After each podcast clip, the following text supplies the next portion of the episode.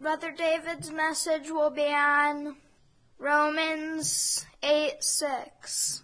For to be carnally minded is death, but to be spiritually minded is life and peace. Dear Heavenly Father, I pray, Lord, that we would be edified by Brother David's text, Lord. And mm, that you'd give him the words to speak, Lord. In Jesus' name, amen. Amen.